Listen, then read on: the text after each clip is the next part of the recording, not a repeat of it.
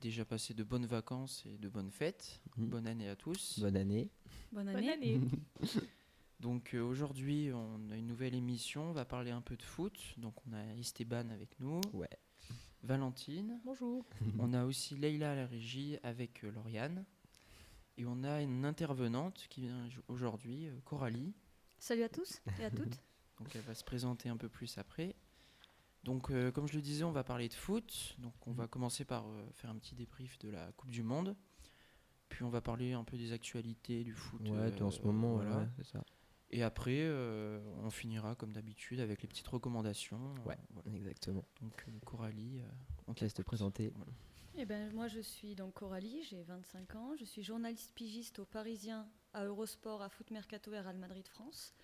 Euh, dans, ces, euh, dans ces médias, j'ai couvert plusieurs déjà euh, événements sportifs comme euh, Roland Garros, euh, les Jeux Olympiques de Tokyo, de Pékin et également la Coupe du Monde, mm-hmm. mais pas sur place. Enfin, Roland Garros, je suis allée sur place, okay. mais euh, tout ce qui est Coupe du Monde et tout, bah, j'étais euh, évidemment à Paris.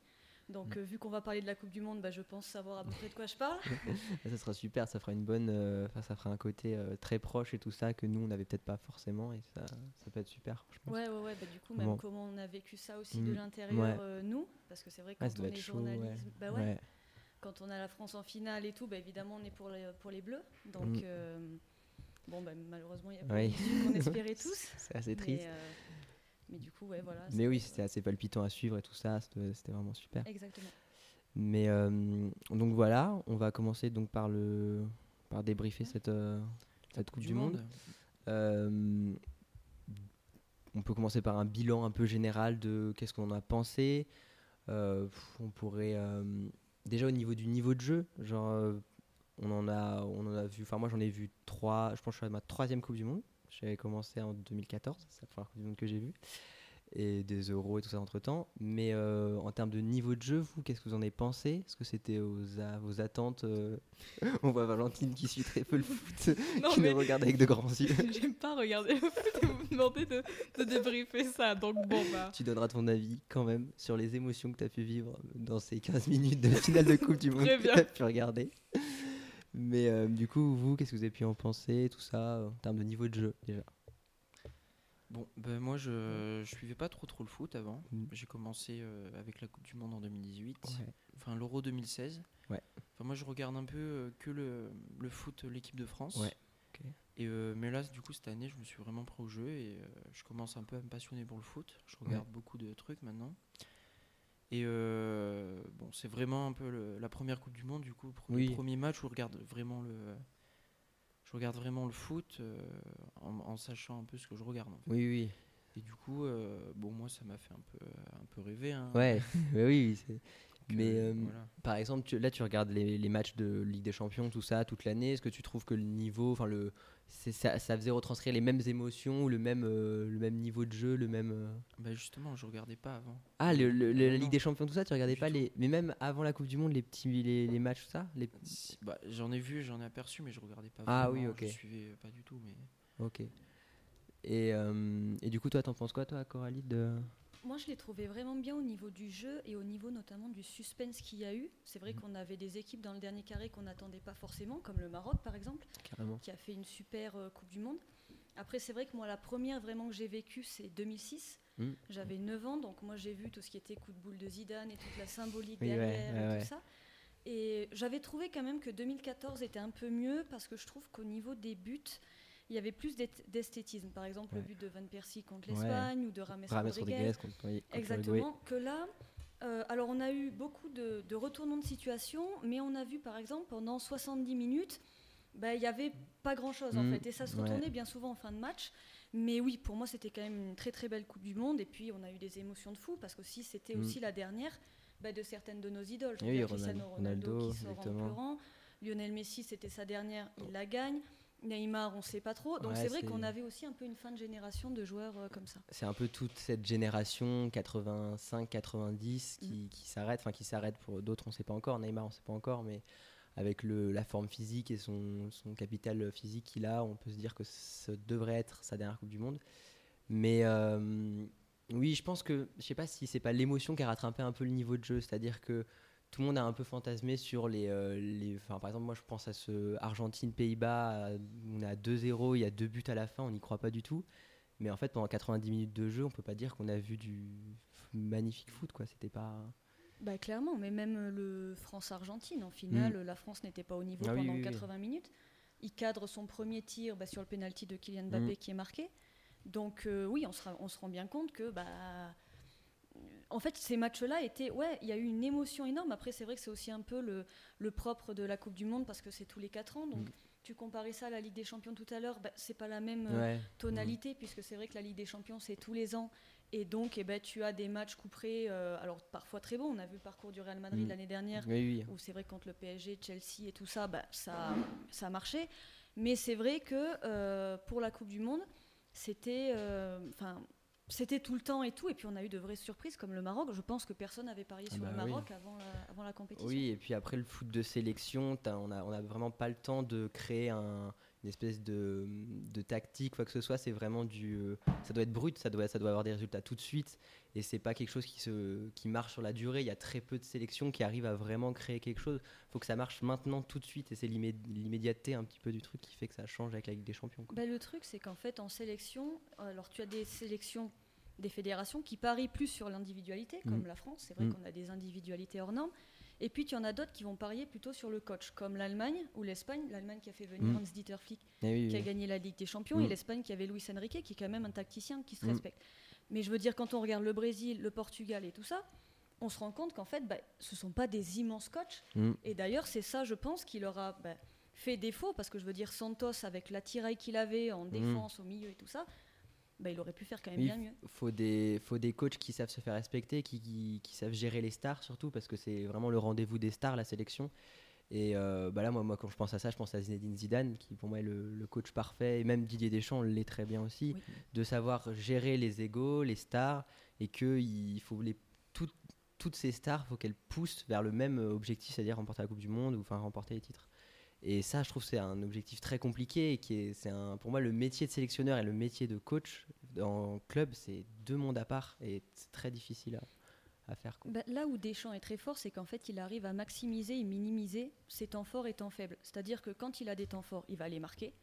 Et quand il a des temps faibles, il arrive en fait à, comment je pourrais dire, à, à, à éviter l'orage. On l'a mmh. vu notamment contre l'Angleterre. Contre l'Angleterre, bah, l'équipe de France joue mal, mais elle passe. Contre ouais. le Maroc, l'équipe de France joue mal, mais elle passe. Parce qu'en fait, dans les temps faibles, où justement on sent que bah, ça déborde, bah, en fait, les, les joueurs sont calmes et tout. Et ils arrivent en fait à... à à garder leur calme jusqu'au moment où ils vont marquer, mmh. ils vont avoir besoin d'une occasion, une demi-occasion, tout ce que tu veux, ils vont la mettre. Ouais. Donc en, en sélection, c'est sûr que ça marche. Oui, ouais. Mais euh, ouais, enfin en tout cas, c'est, enfin en tout cas de manière générale, ce, cette Coupe du Monde et tout ce, tout, toutes ces émotions qu'on a vécues, vous êtes d'accord tous avec moi pour dire ouais. que c'était un, peut-être du coup on peut en dire que le niveau de jeu était peut-être pas satisfaisant, euh, mais après il y a aussi un débat qu'on va ouvrir, c'est euh, la Coupe du Monde en décembre. Où on se retrouve avec euh, Deschamps, l'a d'ailleurs beaucoup critiqué, de cette Coupe du Monde où il y a une semaine de préparation et où c'est très difficile de rentrer directement dans le truc. Et du coup, là, de manière plus... Euh, là, je, je, je m'adresse à vous en tant que supporter. Euh, comment vous l'avez vécu cette Coupe du Monde en décembre ? Est-ce que c'est à refaire ? Est-ce que c'est mieux que la, les Coupes du Monde d'été ? Vous le voyez comment, vous ? Toi, Valentine, qui a vu un pour cent du football mondial, que penses-tu ? Je sais pas, je, terme... j'ai, j'avais pas l'impression qu'il y avait autant de, de, enfin de la part des Français, j'avais pas l'impression qu'ils étaient autant impliqués que comme en deux mille dix-huit, ouais. où j'entendais plus parler par tout le monde, qu'on en entendait plus parler souvent. Après, c'est peut-être aussi que je suivais moins qu'en deux mille dix-huit oui. aussi, mais même sur, quand je vois sur les réseaux sociaux et tout, j'avais pas euh, un, un, un, un truc qui parlait de la Coupe du Monde. Contrairement où en deux mille dix-huit, ou quand je sortais ou quoi que ce soit, tout le mmh. monde me parlait oui, un ouais, peu de ouais. ça. Oui, ouais, est-ce que ouais. c'était peut-être aussi parce que c'était un peu la période des fêtes, du coup il y avait d'autres choses à penser et tout, je sais pas. Ouais, je sais pas. Toi, t'en penses quoi, Paul ? Tu penses que c'est, c'est quoi le... y a pas le mieux, mais savoir ce qui, ce qui change, quoi. Bah déjà, okay. on n'était pas dehors. Ouais. Enfin, quand on était dehors, on... il faisait super froid. Ouais. Enfin, ici, hein, mais oui, euh, oui. je pense un peu partout et euh... et euh, je... il y avait plus de... Euh, moi, j'ai beaucoup de souvenirs aussi de la Coupe du Monde deux mille dix-huit. On mmh. était dehors. Euh, enfin, je veux dire, dans, dans les bars, la, la finale, on l'avait vue. Euh, il n'y avait peut-être pas la même ambiance. C'était différent. Mmh. Ouais, ok, je vois. Bah, Et... Faut, je sais pas ce que tu en penses, toi. De... Ben, moi, Comment d'un côté, je suis d'accord parce que ben, la Coupe du Monde, c'est historiquement en été. Donc, euh, moi, je pense qu'il ne faut pas changer ça. Après, je trouve qu'il y avait quand même énormément d'engouement. On a vu que ça avait fait des records d'audience. Il y avait mmh. vingt-cinq millions de téléspectateurs ouais. devant la finale. Et puis, moi, en plus, j'avais été envoyée spéciale sur les Champs-Élysées lors de la qualification du Maroc. Ah ouais. Et du coup, je peux vous dire que l'engouement y était, quoi. Ouais. On sentait mmh. les gens heureux, on sentait... Et... Hum, non, moi j'ai trouvé justement qu'il y avait un engouement avant justement la Coupe du Monde. On, on, on entendait souvent parler du boycott, machin, mmh. on va boycotter parce que le Qatar patin un coup fin. Alors tout le monde pense bien ce qu'il veut de oui, ça. Bah. Mais les gens, moi je les ai trouvés vraiment intéressés. Et puis, puis on sentait que voilà, ils étaient derrière les Bleus. Et je pense que là où, juste, enfin, où la, cette Coupe du Monde a été bien, c'est au niveau des horaires. Mmh. Parce qu'il euh, ouais, y avait des matchs à seize heures, il y avait des matchs à vingt heures. vingt heures, bah, les personnes un peu âgées, elles pouvaient regarder, elles se couchaient à vingt-deux heures, vingt-deux heures trente. Mmh. Donc je pense qu'il y a vraiment eu un, un vrai engouement euh, là-dessus. Mais l'horaire du vingt heures, d'ailleurs, je trouve qu'il serait important de le garder parce qu'il est, pour moi, il est parfait, quoi. Vraiment, c'est, enfin, le créneau est super, je trouve. Et après, du coup, pour euh, pour l'idée de cette Coupe du Monde en juillet, en décembre, je crois que j'avais vu au niveau, enfin, au niveau du boycott, que euh, en France, on était les seuls à pas avoir boycotté. En Allemagne, les chiffres avaient baissé, Danemark, Pays-Bas, Espagne, tout avait baissé et en France ça n'avait pas baissé. Alors ça, je sais pas comment l'expliquer, à vrai dire, j'en Moi, sais rien. Moi je pense que ça c'est... s'explique parce que la France est allée loin. Oui, ouais, il y avait ça. Après je crois que ces chiffres étaient au pas enfin étaient pas au début de la Coupe du Monde mais étaient pas non plus à la fin, donc je j'en sais rien. Après, je pense qu'au niveau des de l'audience, et cetera, ça vient du fait que l'été souvent, bah on sort et tout ça, donc on n'a pas forcément envie de se mettre devant, même si des fois il y a des écrans géants dehors, mais pas forcément envie de, de se mettre devant un écran et de regarder un match. Là, euh, pff, l'hiver à vingt heures, enfin euh, nous surtout dans les Hautes-Alpes, faut vous dire à vingt heures dans le Briançonnais, euh, à part regarder la télé, on n'a pas grand-chose à faire. Donc du coup, je pense que ça vient aussi de là. Bon après, je je dis pas que Briançon c'est une généralité dans toute la France, mais qu'il y avait un peu cette idée-là, et c'est pour ça qu'il y a eu des audiences, en tout cas en France, aussi élevées. Et euh, oui, je pense que ça, ça vient de là, quoi, je pense. Mais euh, de savoir si la Coupe du Monde est mieux en juillet ou mieux en décembre, c'est deux choses différentes. Après, euh, j'avoue que l'été, il y a toujours ce côté, voilà, c'est les vacances, tout ça, ça fait vraiment un truc super. Euh, ça fait une act- fin, ça fait vraiment un engouement. Et puis même toutes les compétitions sportives, soit Tour de France, tout ça, tout se passe l'été. Mais après... Euh, j'ai pas trouvé ça dérangeant dans le rôle du supporter, quoi. Le, le souci, en fait, c'est plus pour les joueurs eux-mêmes. Parce que, oui. comme tu as dit, ils n'ont mmh. pas eu de préparation. Ils ont enchaîné. En plus, bah, je sais pas si vous êtes un peu supporter de club ou quoi, mais ils jouaient tous les deux trois jours. Oui, donc, oui, on, oui. Dit, bah, on se mmh. dit, euh, c'est très compliqué, machin. Donc, c'est vrai que sur les organismes, je pense que ça va peser. Et mmh. ce serait intéressant aussi ouais. de voir comment ces, ces joueurs-là qui sont allés loin vont finir la saison. Parce que, comme tu le dis, l'été, il y a une préparation. Ils ont un mois... Enfin... Deux semaines de vacances avant, après ils se préparent pendant deux semaines. Là, comme tu disais, avant la Coupe du Monde, Deschamps disait mais en fait je peux même pas faire des tactiques, il y a pas de enfin voilà, il y a pas de préparation, il y a pas de matchs amicaux, donc on est coincé comme ça. Donc euh, moi je préfère quand même l'été parce que je pense que c'est traditionnellement l'été ouais. et la Coupe du Monde doit doit rester comme ça. Après là c'est vrai qu'il y avait le souci climatique où justement mmh. bah, l'été en fait on pouvait pas la faire et même faire. Là en hiver on s'est mmh. rendu compte que bah, c'était chaud, aussi, c'était ouais. chaud. On a mmh. vu les Anglais et tout mmh. qui des fois faisaient des malaises à l'entraînement parce qu'il ouais. faisait trop chaud. Donc euh, oui, moi je pense que, que c'est quand même mieux en été. Euh. Ouais, enfin même là, euh, moi je, je vraiment suivre le, j'aimerais bien vraiment suivre les joueurs, surtout de Première Ligue, euh, qui enchaînent des matchs tous les trois jours, mmh. voir comment ils vont finir l'année. Euh, je sais pas, je pense, à, moi je pensais, les joueurs pour moi qui enchaînent le plus, ça me fait penser à Hugminson de Tottenham, qui lui, je me souviens une saison avait fait soixante-dix-huit matchs sur un an, ce qui est stratosphérique. Enfin c'est soixante-dix-huit matchs pour l'organisme, je crois que c'est pas vivable. Mmh. Et euh, je pense aux joueurs, je pense euh, argentins ou français ou même les marocains, croates, tout ça, qui ont joué, je pense, je crois que c'est treize matchs ou quelque chose comme ça, enfin non peut-être un peu moins sept matchs, et qui vont devoir là retrouver la compétition euh, bah, dans un mois, c'est la Ligue des Champions. Et je me dis, euh, pour les organismes, est-ce que... Y... Et puis quand on pense aussi à cette Coupe du Monde en deux mille vingt-six de quarante-six équipes, où c'est, l'objectif en gros c'est plus de matchs, il y a un moment où il y a peut-être des limites humaines à, enfin, à stopper, quoi. Et puis surtout, on parle souvent de l'aspect physique, mais il y a l'aspect mental. Je sais qu'on avait eu une fois en interview, alors je ne sais plus quel joueur de dix-neuf cent quatre-vingt-dix-huit, qui disait que lui, il avait passé bah, le temps sur le banc, mmh. mais en fait, dans le groupe, mentalement, c'est très difficile parce qu'ils sont concentrés, parce qu'il y a un instant T où il faut être bon et tout, et qu'en fait, après, il faut relâcher la pression. Et là, en décembre, eh bien, ils ne peuvent pas la relâcher parce que, mmh. comme tu dis, tu as vu, les matchs de Première Ligue ont, ont, ont repris. Boxing la Ligue un ouais. aussi, l'Espagne aussi. Donc, eh bien, en fait, tu es tout de suite dedans. La Ligue des Champions va arriver en février. Mmh. Donc, puis, il faut, euh... faut repartir tambour battant. Là, je vois déjà, euh, je ne sais plus quand c'était, je crois que c'était jeudi, il y a deux semaines, euh, Manchester City-Liverpool. Mmh. Euh, bah, c'est, deux, c'est un gros match que tous les joueurs doivent être concentrés. Bon, euh, Liverpool et Manchester, et Manchester City ont la chance d'avoir leurs leur meilleurs joueurs qui ne sont pas, enfin leurs deux meilleurs joueurs selon moi qui n'étaient pas concernés par la Coupe du Monde, Mohamed Salah et Erling Haaland, mais euh, c'est des ceux qui vont revenir euh, de cette Coupe du Monde, ils vont être désavantagés euh, par tout, tout ce qu'ils ont dû donner pendant la Coupe du Monde, c'est, même émotionnellement. Moi je pense à notre Kylian Mbappé national. Euh, euh, mentalement, je l'ai trouvé très très fort en, là dans son retour. Bon, ça fait pas longtemps, mais euh, perdre une Coupe du Monde à vingt-trois ans, ouais, vingt-trois vingt-quatre ans, euh, et revenir comme ça, et jouer, revenir, et penser à la Ligue des Champions, il faut mentalement être très, très fort, quoi. C'est... Bah, le truc, c'est que ce sont des, des gros compétiteurs, mmh. et euh, oui, il faut être très fort mentalement. D'ailleurs, on l'avait vu en deux mille dix-huit avec Luka Modric, qui mmh. avait eu quelques mois un peu de moins bien, parce que je pense qu'il devait se remettre, euh, ouais. parce que c'est vrai, on touche en fait le rêve du bout des doigts. Bah, oui. Et puis c'est vrai que Mbappé aimerait beaucoup être sur les standards de Pelé. Bon, bah du coup, il n'y sera ouais. pas, parce que Pelé en soixante-deux, il la gagne. Ouais. Mais, euh, mais c'est vrai que, bah, oui, il est revenu très vite à l'entraînement. Alors, est-ce que c'était pour oublier ? Est-ce qu'il a eu raison ou tort ? On verra en mars. Parce que c'est vrai que là, je pense mmh. qu'il est encore euh, très bien physiquement et tout. Ouais. Mais après, il faudra voir si l'organisme suit aussi dans la saison. Après, on peut aussi dire que le P S G a quand même énormément d'avance au classement général. Donc oui, pour, le, aller pour, la pour, le champi- pour le championnat, ça ira. Mais après, c'est pour la Ligue des Champions. C'est... Mentalement, je je doute pas de, je pense pas que Mbappé aura du, il aura du temps, il va avoir du temps pour s'en remettre, pour s'en remettre et tout ça.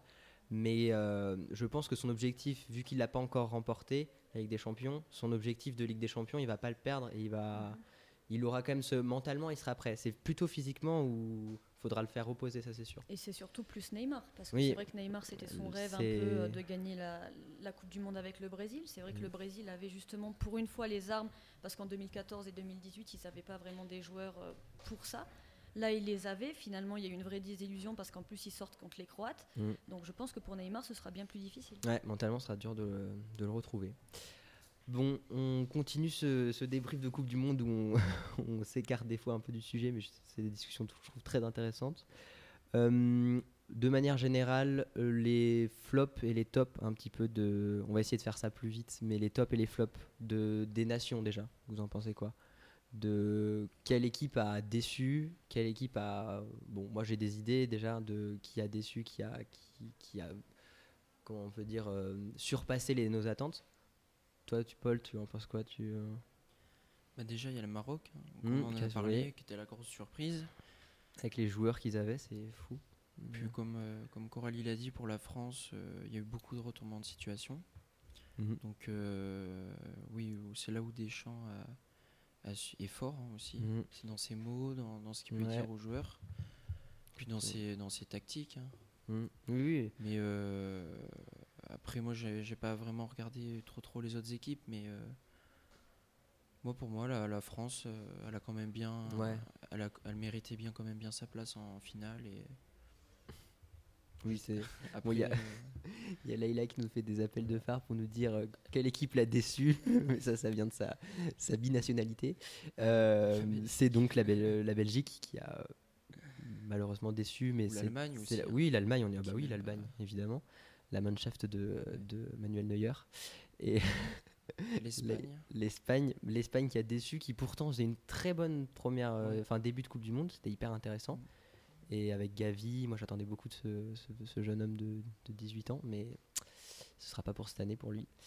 Mais euh, oui, l'Espagne, l'Allemagne, euh, on peut penser au Japon dans les équipes qui ont surpassé ouais. nos attentes. Même si au final, elle se f... ça, je sais pas ce que tu en penses. Mais euh... Moi, je trouve pas, parce qu'ils sortent quand même d'un groupe avec l'Espagne mmh. et l'Allemagne. Et euh, ils tombent contre les Croates, et ça fait des années justement qu'ils vont à un huitième de finale, mmh, parce qu'en vrai. fait, ils ont le projet de, d'aller en finale dans pas longtemps et mmh. tout. Et c'est vrai que là, en fait, ils disaient qu'ils étaient un peu dans une année de transition où ils voulaient à tout prix passer en quart. Oui, il y avait des jeunes et... qui étaient faits pour... Ouais, euh... ouais. Et ils, ils ont pas réussi, donc... Le Japon, c'est oui et non, entre guillemets, parce mmh. qu'ils font quand même une Coupe du Monde. Moi... Euh... Moi, je dirais, bah, comme toi, le Maroc, la France, mmh. parce qu'aussi, bah, c'est la première équipe depuis... Alors, attendez, je crois que c'est... Bah, je crois que c'est deux mille... Ah, qui, qui enchaîne qui deux coups du... Poules, ouais, ah, qui, qui sort, sort des poules. Qui sort des poules euh, en ayant mmh. gagné... Depuis euh, quatre-vingt-dix-huit. Et ben non, la, euh, non parce que la, euh, la France oui, l'a pas. En deux mille deux, ah oui, oui. C'est ça. Ouais, voilà. Exact. Et donc euh, la France quand même euh, a, fait, a fait vraiment une belle Coupe du Monde. Après ils étaient attendus. Euh, qui a fait une belle Coupe du Monde aussi, les Croates qu'on n'attendait mmh. pas du tout, parce que oui. c'est vrai qu'en bah, deux mille dix-huit ils avaient une équipe vraiment très très vieille. Oui, et puis on s'était dit que c'était euh, la chance qui, c'était mmh. la, leur chance était passée, et en fait euh, bah, clairement, ils auraient pu la revoir. On a vu des jeunes joueurs comme Gvardiol, mmh. Livakovic et tout, enfin vraiment on ne s'attendait pas à ça, donc euh, clairement aussi les Croates. Et puis j'ai trouvé que c'était aussi le mondial de l'Afrique, quoi. Mmh, oui, parce, oui. Que, euh, parce que bah, le Maroc va en demi-finale, c'est la première équipe africaine à le faire. Mmh. Euh, on a vu quelques équipes africaines ouais, aussi le faire c- de bons résultats. Le Sénégal. Voilà, le Sénégal.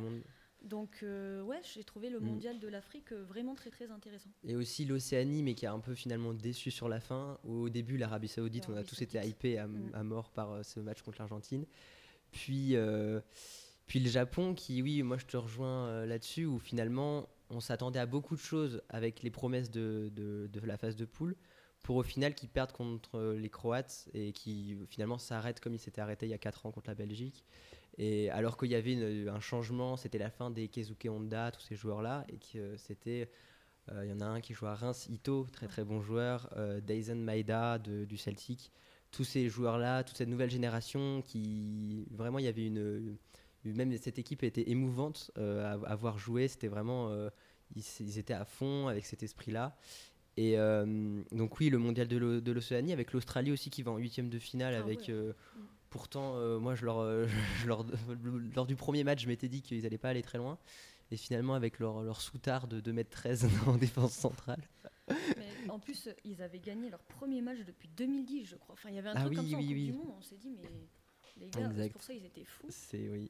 Mais du coup, ouais, le mondial des finalement des des surprises. Oui, des surprises et moins pour l'Amérique latine. Enfin, si, j'allais dire pas pour l'Amérique latine, mais en fait, je pensais au Brésil, mais l'Argentine l'a eu, l'a eu, l'a eu complètement. Ouais.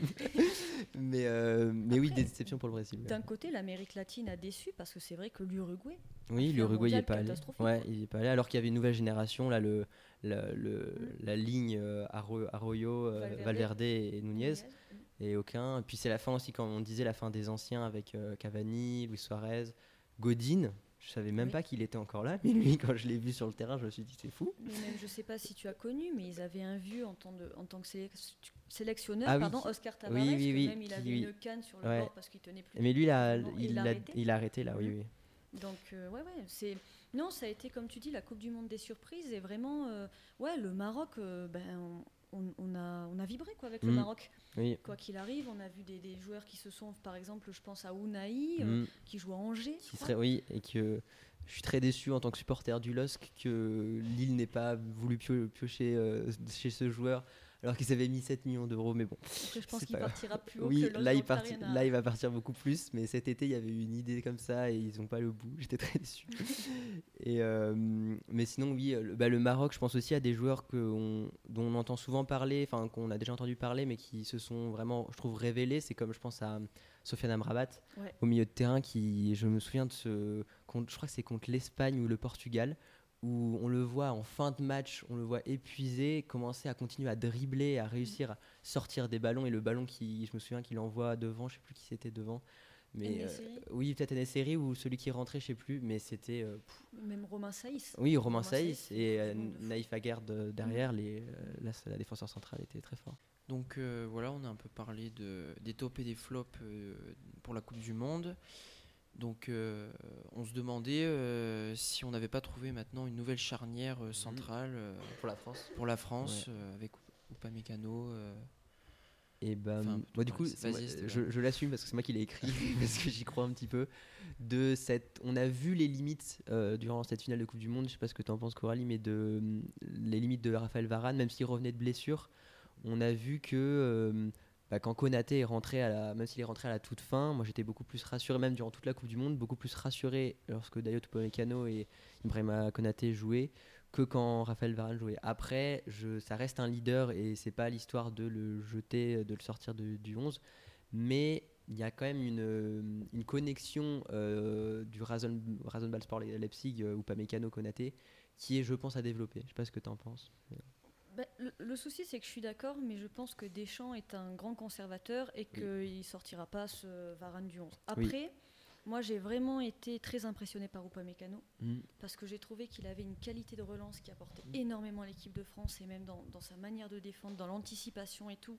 J'ai trouvé qu'il était vraiment bon justement avec mmh. Varane. Alors c'est vrai que Varane, bah, ça fait quelques années que c'est un peu compliqué ouais. et tout, mais je pense qu'il ne le sortira pas du onze. Mais par contre, c'est vrai que Konaté, en troisième défenseur, ben voilà quoi, c'est, je veux dire, c'est le choix du ouais. roi. Enfin, il y en a un qui c'est... se blesse, euh, tu as, tu as un oui. défenseur hyper fort et tout mmh. ça. Il doit encore apprendre et puis il sera titulaire certainement mmh. dans euh, quatre ouais, ans ou huit ans. Mais de manière générale, bon, on va pas trop s'étaler là-dessus, mais je trouve que le, le réservoir français en défense centrale, c'est un luxe euh, que aucune nation peut se permettre, je pense. Je pense à Konaté, Upamecano, Varane, Saliba. Kimpembe, Saliba... Euh, Wesley Fofana qu'on n'a jamais vu mais qui bah, mmh. en Angleterre il est, il est beaucoup aimé du côté de Chelsea. Euh, je pense à Koundé aussi Koundé, qui a ouais, qu'on, a, qu'on a décalé, on commence à décaler des, des, des défenseurs centraux pour pouvoir avoir de la place. Mmh. Mais il y a un réservoir euh, monstrueux. Bah, je pense à Badiachil aussi qui est de Monaco qui va peut-être signer à Chelsea.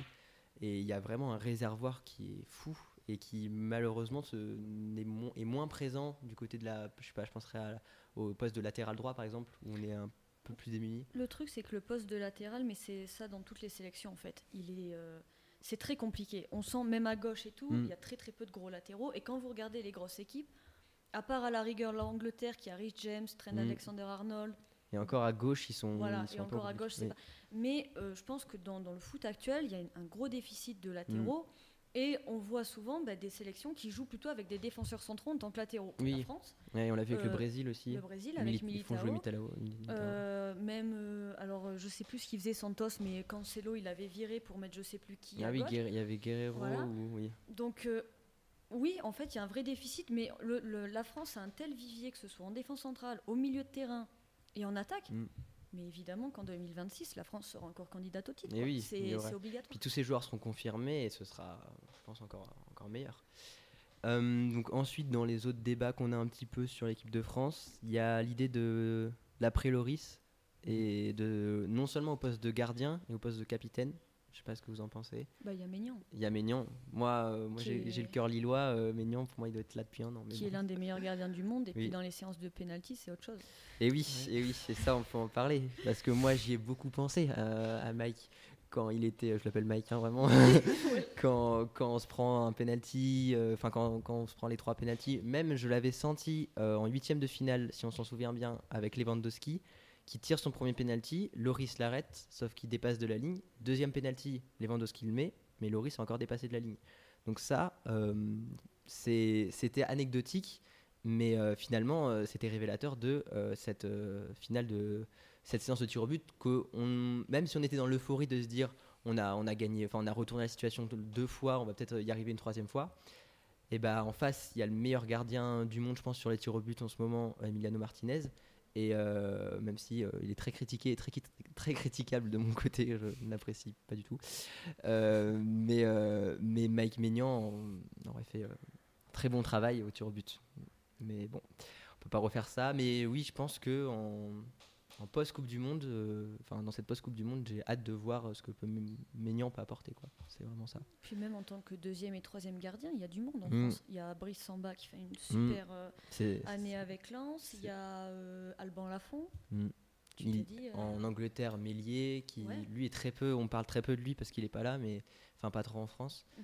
Mais euh, il y a lui. Bon, il y a l'éternel euh, espoir euh, Alphonse Areola. Oui. Oui, oui, bah, oui. Et... après Areola en tant que troisième gardien, c'est très bien. Oui, parce je pense qu'il c'est très bien. De, mmh. Il ne fait pas de vagues. Donc. Oui, oui, voilà. Mais euh, du coup, oui, au niveau du, du gardien, il y a aussi un vivier. Et savoir aussi, du coup, pour le poste, enfin le rôle de capitaine, euh, on pensait donc à Raphaël Varane et à Paul Pogba, mais là, il n'y a pas longtemps, il y a eu une euh, rumeur comme quoi, si Loris s'arrêtait, ce serait possible que euh, Kylian Mbappé reprenne le flambeau. Je ne sais pas ce que vous, vous en pensez, si c'est une bonne idée, si c'est trop tôt, si c'est... Moi, je ne suis pas dans le secret des dieux, je ne sais pas du tout ce que Deschamps mmh. fera, mais...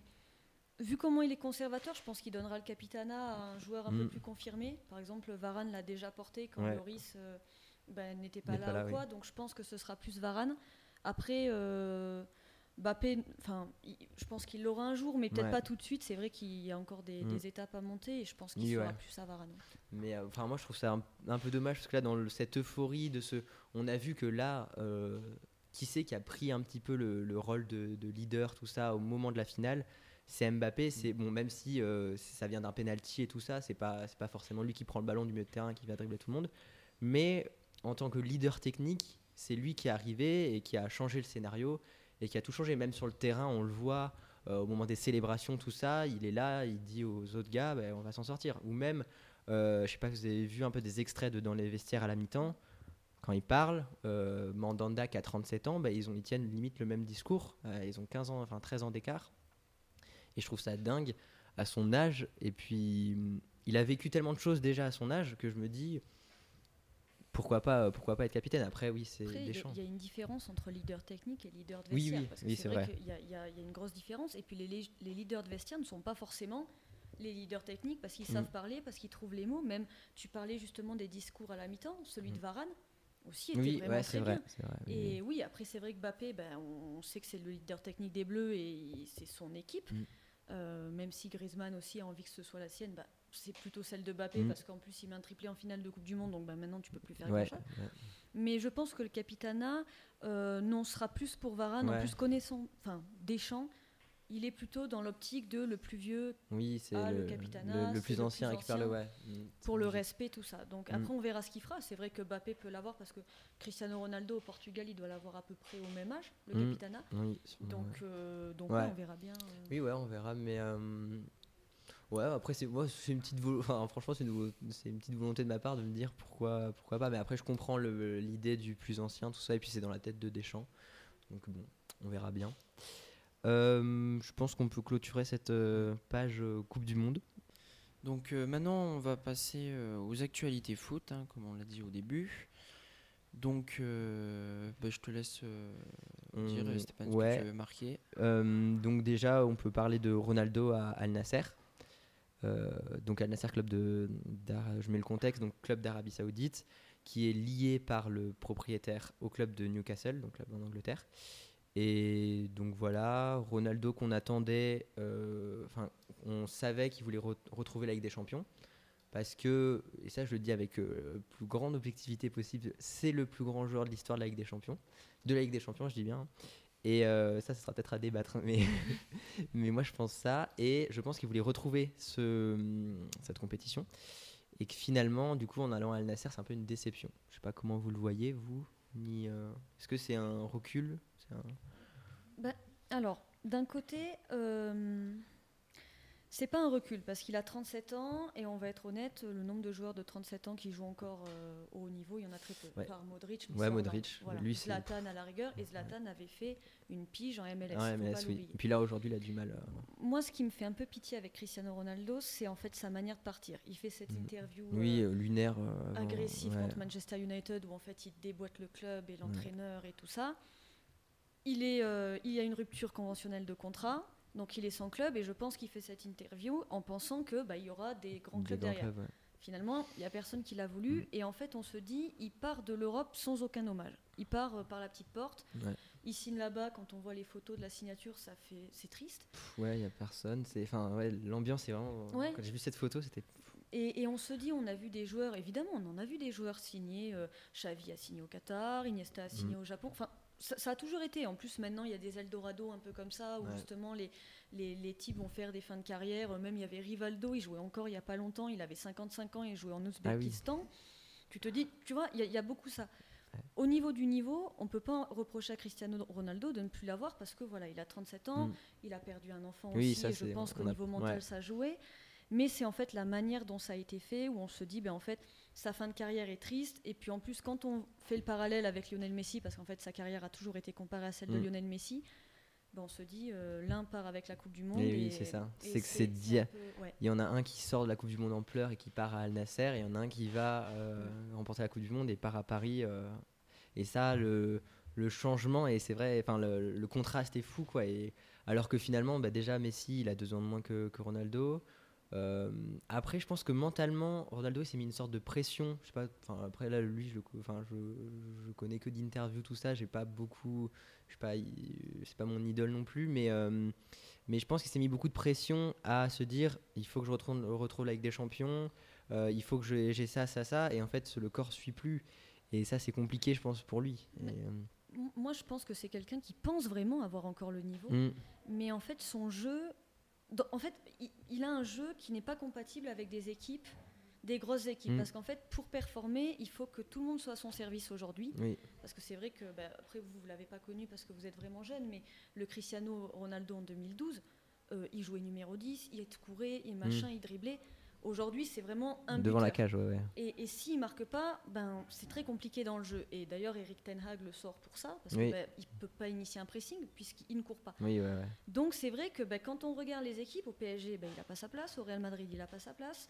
Euh, à City, ben, il n'a pas sa place. Donc, eh ben, il ouais. va où ? Et ça, en fait, ah. c'est, c'est tous les clubs qui ont l'argent pour. Et le reste, ils n'ont pas. Après, fait, c'est, c'est vrai que moi, j'aurais préféré une sortie au Sporting, où il mmh. revient justement pour boucler la boucle. Mais bon, peut-être que le Sporting n'avait pas l'argent aussi, ouais. parce que là, tu ne l'as pas dit, mais c'est deux cents millions Oui, d'euros. deux cents millions sur deux ans. Euh, ouais. Il va être ambassadeur de l'Arabie Saoudite mmh. jusqu'en deux mille trente, donc il va ah se ouais. faire financièrement. Oui, enfin, oui. Il va être bien, quoi. Je pense qu'il demande... Ses demandes financières ne vont pas avec, euh, avec, son, avec le, ce qu'il va pouvoir donner au club. Et je pense que du coup, aucun club ne voulait euh, mettre cet argent-là sur des retombées qui ne sont pas sportives, qui ne sont pas nécessairement... Enfin, c'est, c'est peut-être pas, ça va peut-être pas être euh, le grand Ronaldo et tout ça, et donc c'est assez dangereux, je pense, et, euh, de miser là-dessus, quoi. Je pense. C'est ça. Et euh, donc ensuite, on peut passer à la deuxième actualité, le P S G euh, en difficulté. Enfin, euh, ça c'est un peu le titre, mais le, le P S G, donc on a vu lors de ces deux premiers matchs de reprise euh, avec Mbappé et Neymar, Neymar qu'on a vu que euh, pour le premier match qui s'est fait, euh, qui, est, qui est sorti avec un carton rouge au, au premier match, qui n'a pas pu faire le deuxième, mais euh, donc un retour difficile contre Strasbourg. Il y a la victoire, mais il euh, faut aller la chercher à la quatre-vingt-seizième sur le penalty d'Mbappé, et la, le match de dimanche contre Lens qui était euh, pauvre en termes d'intensité et de, de volonté de, de jouer, tout simplement. Mais en fait, on se rend compte que le, pré- le P S G est vraiment en difficulté quand l'équipe adverse est vraiment c'est pressée et tout ça. Mmh. Et puis en plus, c'est vrai que Lens, cette année, c'est vraiment c'est... aussi une équipe hyper mmh. surprise. Francaise fait vraiment des, des miracles avec cette équipe. Oui. Il a vraiment des, des super joueurs et tout. Mais c'est vrai que le P S G a toujours du mal quand il y a de l'intensité. Et on se dit, mais en fait, euh, l'histoire se répète, quoi. On a l'impression que l'histoire se répète indéfiniment. Mmh. Donc, ils ont du mal contre les équipes qui pressent bien. Ils sortent en février. Et on se dit, bah, c'est mmh. quand qu'en fait il y aura un déclic. Un déclic, ouais, ouais. Ouais, c'est. Puis là, M- Mbappé revient et il, a un peu, il porte un peu ce, cette cape de, de héros du, du, du P S G, mais il peut pas tout faire. Mmh. Puis là, on l'a, on l'a vu très très seul contre Lens. Il était esselé, euh, bah, un peu orphelin de Messi et de Neymar. Et euh, d'ailleurs, ce retour qu'on attend de Messi, Neymar, Mbappé, de voir comment euh, Mbappé et Messi vont gérer leur, leur retour ensemble. Comment retrouver Neymar, c'est limite le récupérer à la petite cuillère, quoi, Neymar, parce qu'il est euh, ouais, anéanti mentalement, je pense. Oui, oui, oui. Je pense que... Mais euh, le truc, c'est qu'en fait, le P S G, sur le marché des, des transferts, ils n'ont toujours pas compris que c'était mieux d'acheter deux gros joueurs plutôt que huit moyens. Mmh. Et c'est vrai que cet été, ils ont fait un recrutement plutôt qualitatif, enfin, ça allait, mais en fait, on, on se rend compte que ce sont beaucoup des joueurs moyens, quoi. Enfin, un type comme, ouais, comme Ekitike, il est gentil, mais... Ouais, il va pas... Oui, ouais.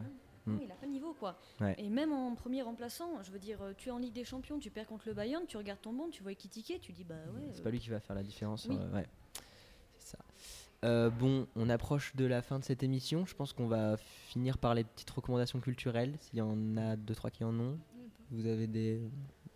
Paul, t'as quelque chose ? Un film, Avatar. L'Avatar que t'as revu. En plus, le... il était bien. Le deux est pas le mal. Le deux était ouais. pas mal. Ouais. Ouais, les images. Ouais. Je vous l'avais déjà ouais, dit. Oui, hein. Tu nous l'avais déjà dit dans l'ancienne émission, c'est vrai. Le, la, le, ce qu'il en fait de la trois D, où c'est plus juste oui. qu'on a l'impression de pouvoir toucher, mais plus comme une pièce de théâtre, où on voit bien le relief, ouais. on voit euh, ce qu'il fait de la trois D, ou dans le sens où ça, c'est pas ça sort de l'écran, c'est plutôt ça nous... Oui. Ça nous, ça c'est, nous c'est nous c'est qui immersif. Est, ouais. ouais, voilà, c'est immersif, ça nous, ça nous immerge dans l'histoire. Ça, c'est, ouais, c'est impressionnant, il en profite pour faire... Par, payé par Avatar, mais non. Après, c'est un vrai avis. C'est vrai que le, le synopsis est... c'est un peu le même que le premier. C'est, oui, c'est, c'est, c'est quoi le scénario est un peu là, voilà, imprimé le scénario, il a changé les noms là, mais euh... il, a, il, a, il, a, il, a, il a rajouté du bleu clair pour changer d'avis, c'est bon. Oui. Oui, c'est vrai, il a vraiment fait ça. Mais euh, bon, du coup, Avatar qu'on avait, on avait déjà parlé la dernière fois. Euh, moi, je vais faire des recommandations plus foot, vu qu'on a été une émission sport. Une recommandation, mais il est très connu déjà, c'est Willou sur YouTube, que je ne sais pas si vous connaissez. euh, youtubeur français qui vit aujourd'hui aux Pays-Bas, qui est un fin analyste euh, foot et euh, que ouais, j'apprécie vraiment. Pendant la Coupe du Monde, il a analysé tous les matchs de la Coupe du Monde. C'était très difficile, mais je crois qu'il a vécu le meilleur moment de sa carrière, parce qu'on avait entendu. De quoi ? Oui, bravo à lui. Et donc j'ai beaucoup aimé. Euh, ensuite, en recommandation, bah, l'émission du Winamax F C ou du Club des cinq, que je suis euh, très régulièrement, avec des journalistes que j'apprécie beaucoup, Aïda Cherchot, Alton Mokolo, euh, Thomas Bonavent et tout ça. Tous ces gens-là que j'apprécie énormément. Et voilà, c'est à aller voir et c'est très intéressant. Euh, est-ce que vous avez d'autres... Euh... Non, moi c'est bon, je pense que non, tu as tout dit. Tout le monde, ok. Bon. Bon, et ben on va clôturer cette émission. Je te laisse faire, Paul. Ah oui. Tu peux. Donc, euh, merci à Coralie d'être venue. Hein, merci à vous de m'avoir reçu, surtout. On espère que ça vous a plu et euh, on se retrouve euh, voilà, très bientôt dans une prochaine émission. La semaine prochaine, normalement. Voilà, normalement, c'est ça. Bon. Et à, à bientôt. Merci à tous. Oui. Au revoir. À bientôt. Au revoir. À bientôt. Au revoir.